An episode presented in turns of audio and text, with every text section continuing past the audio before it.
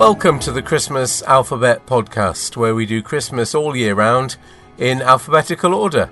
I'm your host, I'm called Wayne, I'm based in Manchester in England, but this podcast looks at Christmas all over the world.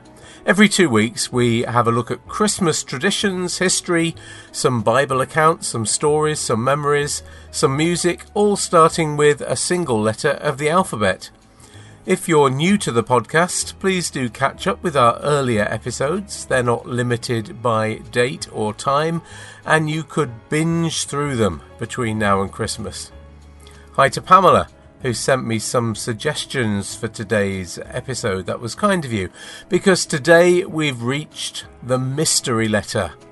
The letter that can stand for anything it marks the spot. It's the great unknown.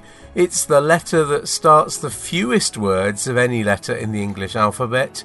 It's the letter X. So today we'll be looking at Christmas starting with the letter X. It could be a short episode, maybe. It's all here on the Christmas Alphabet Podcast. where X is for Xmas. Let's do a, a, deep dive into why we call Christmas Xmas. Is it cutting out Christ with a big X? Or is it a bit more complicated than that? Xmas is short for Christmas, and it shouldn't really be pronounced Xmas. Even if it's spelled Xmas, you should just read it as Christmas. The spelling XMAS, Xmas, has been around for a long time in English, in which the X is just another way of writing the word Christ. Christ is a title given to Jesus.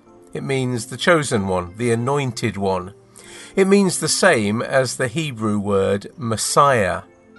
In ancient Greek, the first two letters of Christ are the letters Chi, which is the k sound, and the letter rho, which is the r sound. In Greek, uh, in capital letters at least, chi is like a stretched out X, which is written above and below the line, and rho is written like a stretched out capital P. And when you put the two together, on top of one another, you get a symbol known as the chi rho. And this symbol, which looks like a big X with a P inside it, has been used to represent Christ, Jesus Christ, since the very early centuries AD. When people in England wrote in Old English and had forgotten how to write Greek, the letters XP in the English alphabet were used as an abbreviation for Christ. As far back as 1100, we have a history book that spells Christmas as X P E S M A S S E, which wouldn't have been pronounced as Xmas, but would have been pronounced as Christesmas, or Christmas, or Christmas. The XP would just stand for Christ. Later on, the XP just became an X, X meaning Christ. So, for instance, in 1753, a British diplomat called George Woodward wrote a letter talking about Christmas and he spelt it Xmas. We've got evidence of that. This was informal language, just like the way you might write a text today and abbreviate a word. In the same way, the poet Samuel Taylor Coleridge wrote a letter in 1801 that included, On Xmas Day I breakfasted with Davy. Except the Coleridge would never have thought of reading that as Xmas Day, it was just on Christmas Day. Uh, he just wrote the Christmas Day with an X. Over the centuries, the word written Xmas has appeared more in Great Britain than in other countries, but has also increased in usage in American English and in Canada and Australia and the Caribbean and other English speaking countries. But what has changed recently, and I haven't been able to find out when this started, but certainly in the last century, is that people have not just used the spelling Xmas as a spelling convention to make the word Christmas shorter and easier to write, but people have started saying Xmas as if it were a word in its own right. And if you look it up in a dictionary these days, most dictionaries now have Xmas as a separate entry, and they say that it can be pronounced Xmas or Christmas when you see it written down as XMAS. And so, what's happened more recently is that people have started objecting to Xmas and say, well, it's just cutting Christ out of Christmas. One of the first to raise the issue was C.S. Lewis, who, of course, knew what he was doing when he wrote about it. C.S. Lewis was best known as the author of the Narnia books. In 1954, Lewis wrote an essay called Xmas and Christmas, and he compared two different winter festivals going on in Britain in this supposed letter that he wrote. And he says, one was the Christian festival of Christmas, the other the secular festival of Xmas. Actually, Lewis always loathed Christmas and hated the way it had been commercialised. And he used the phrase Xmas to sort of stand for all he disliked about Christmas. Some Christian leaders, ever since Lewis, have complained about the term Xmas, perhaps not even realizing that the X is simply a shorthand way of writing Christ. I suppose that for some people who use Xmas, it is the way of removing the Christian roots of the festival. Maybe it is that we don't consider that the X means Christ, and many people these days wouldn't know that. Maybe Lewis is right, and Xmas has become the secular alternative to Christmas. The way for some people uh, they call Christmas, I don't know, Wintermas, or the way in which we're not allowed in some contexts to say Happy Christmas but have to say Happy Holidays.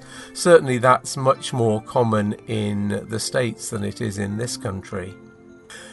On the other hand, some people think writing Xmas is just bad English, and some style guides in newspapers don't allow their writers to say Xmas.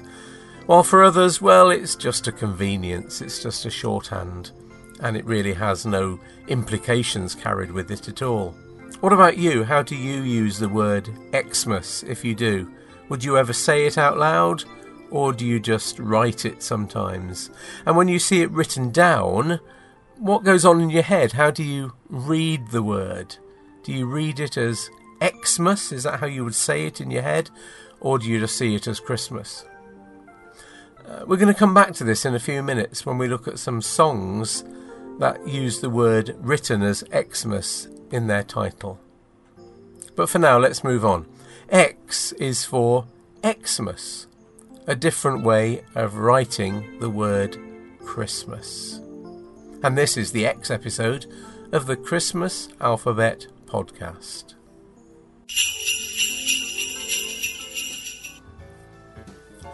Today we're on the letter X in the Christmas Alphabet Podcast, where X is for the X Factor.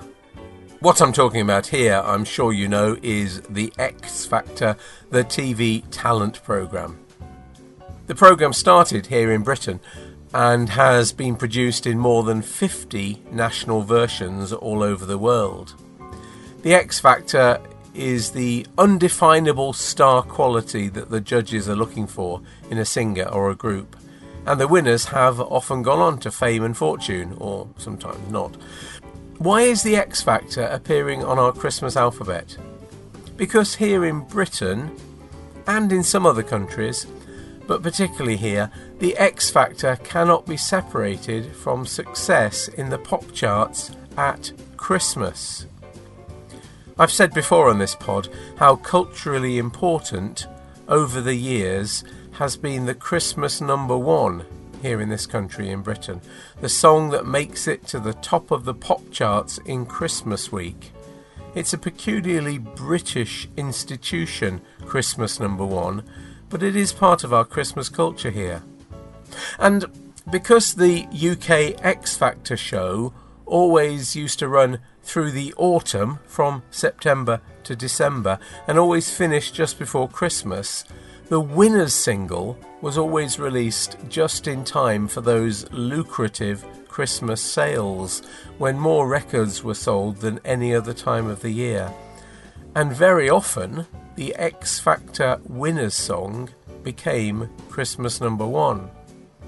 And somehow the X Factor in British culture has become connected with the celebration of Christmas and Christmas music.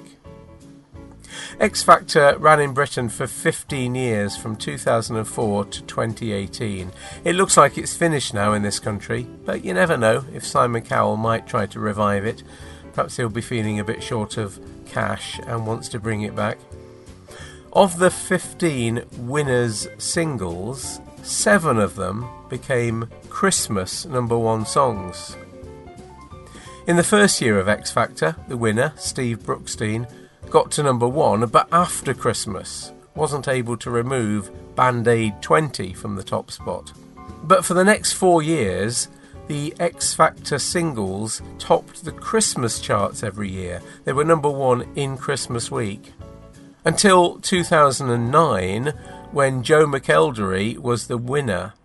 In that year, there was a backlash against the machine that was the X Factor and a campaign to stop their song getting to number one. The band Rage Against the Machine emerged as the unlikely anti heroes in this campaign, and they made it to number one because of the campaign that was raised in their support. And their song Killing in the Name became the Christmas number one. Actually, like Steve Brookstein, Joe McElderry did get to the top of the charts the following week. After that little blip, three more X Factor singles did get to the number one spot. But uh, none have made it to number one since 2014 because since then charity singles and Ed Sheeran have sort of taken over the Christmas number one. Something the X Factor songs have in common is they are not Christmas songs. Sometimes they've had videos that have been kind of Christmassy, but the songs themselves have had no Christmas content at all. And since X Factor, since Band Aid 20 in fact, there has never been a Christmas number one that has had any reference to Christmas. Actually, Ed Sheeran and Elton John nearly did it in 2021. But Christmas music has been changed forever by X Factor. And that's why the X Factor has a place here in the Christmas Alphabet podcast. So X is for the X Factor. And today we're on the letter X on the Christmas Alphabet podcast. Thanks for being with us today. I'm Wayne, your host on the Christmas Alphabet podcast. Now, we like to bring our podcast into land with a Christmas song and the story behind it. And today, for the letter X, I'm going to uh, look at a few songs that have been released with the spelling Xmas in their written title. There's two in particular that have caught my attention, but let's start with uh, a few others. There is a Christmas song from Christina Aguilera. Now, Christina sometimes styles herself Xtina. That's how she writes it, but it's meant to be said as Christina. Don't think anyone's ever said Xtina, except for me just then. Uh, appropriately enough, the song is called, well, written down as Xtina's Xmas. The lyrics of this song, Christina's Christmas, spelt with X's, are this It's Christmas time, it's Christmas time, it's Christmas time, Christmas time, it's Christmas time, it's Christmas time. And that's about it, really. Look it up. Eric Clapton released a Christmas album in 2018 with the title Happy Xmas, or Happy Christmas, as I think you'd probably say it. And there, well, there's a few other songs and albums, but not many. But really, there are two big Christmas songs here in Britain that were both published with Xmas in their titles. Both are from British bands, and both are from the early 70s, but they have a very different feel from each other. So I want to come to the end of this episode with these two songs. X is for Happy Xmas War is over and Merry Xmas Everybody.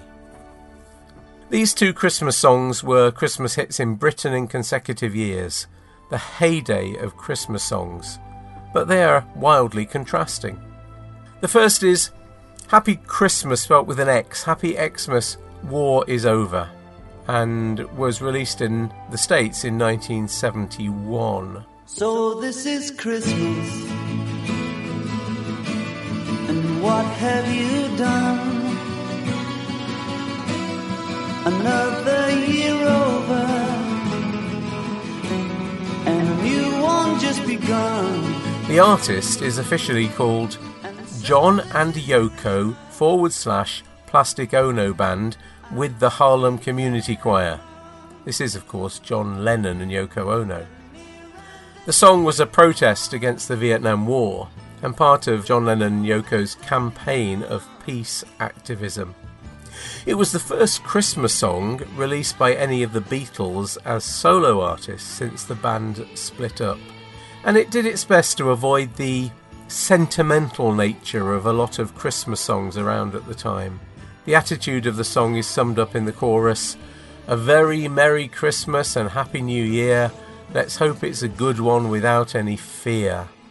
The title is Happy Xmas, though I'm sure it's supposed to be read as Christmas, not Xmas.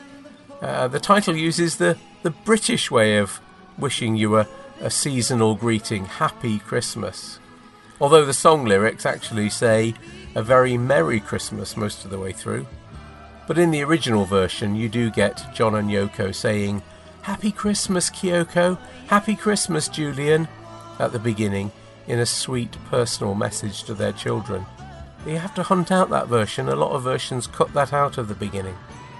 Happy Xmas War is Over wasn't released in Britain until 1972 and only got to number 4 in the Christmas charts, though it did reach number 2 in 1981. It was never a Christmas number 1. It's one of those songs that's become a perennial Christmas classic without ever being a massive hit, and it's on all those Christmas compilation CDs that you get in supermarkets and a big hit on Spotify. So that was 1972 when it first reached the charts in Britain.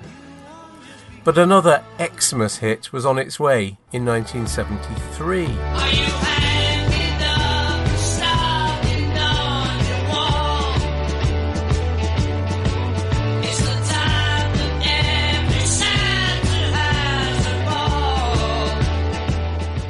That was, well, the song that defines the British Christmas of the 70s.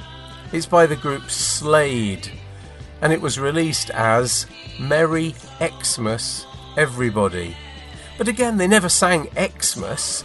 The word written down as Xmas in the title is supposed to be read as Merry Christmas, or as Slade's Noddy Holder would simply say, It's Christmas! Sorry. The song is glam rock. It, almost defines glam rock. And it also gets to the heart of what a Christmas party should be like. In one three minute slice of festive excess. It really is a superb song. 1973 really created the race to Christmas number one with the rivalry between this song and a song by Wizzard with two Z's called I Wish It Could Be Christmas Every Day, which was won by Slade and their Merry Christmas, spelt Xmas, everybody. This Slade song is endlessly replayed every year uh, if you listen to the Christmas radio here in Britain, you cannot escape it. And to be honest, nobody wants to. And with downloads, it's appeared in the UK charts at Christmas every year since 2006. I kid you not. But it seems to me it's not known in the United States, except for perhaps a few die-hard Christmas fans. Is it something you're familiar with if you listen in the States? You could almost say it's the X, the unknown of Christmas outside of Britain. It's worth a listen. Merry Xmas, or Christmas Everybody by Slade. And it brings us to the end of our X episode on the Christmas Alphabet podcast.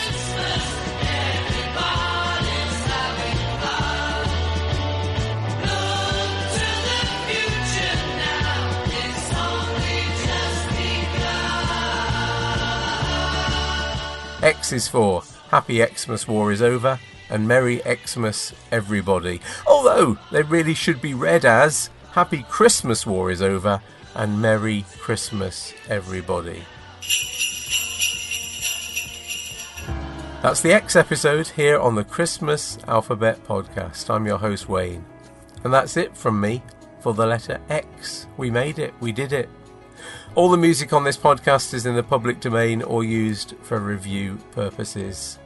Please do tell your friends all about us as we move closer and closer to Christmas. Please point any Christmas fans you know to the Christmas Alphabet Podcast. Do look us up on social media. We're at Christmas Alphabet Podcast on Facebook, at Christmas Alpha on Twitter, Christmas Alphabet on Instagram. There's a, f- a few things on there a positive review would be kindly received, whether that's on Facebook or on Apple Podcasts or any podcast app you choose. Uh, we've got a website at christmasalphabet.com and you can send me a note by email. Thanks for those who have been in touch. The address is wayne at christmasalphabet.com. I'll be back in two weeks as we get closer to the end of the alphabet. We're getting closer to Christmas. In two weeks' time, we'll have the letter Y in our Christmas alphabet. We'll be looking at Yule and Yule logs, and you'll never know what else unless you listen. Thank you for being with us today, and may the joy of Christmas be with you all year round.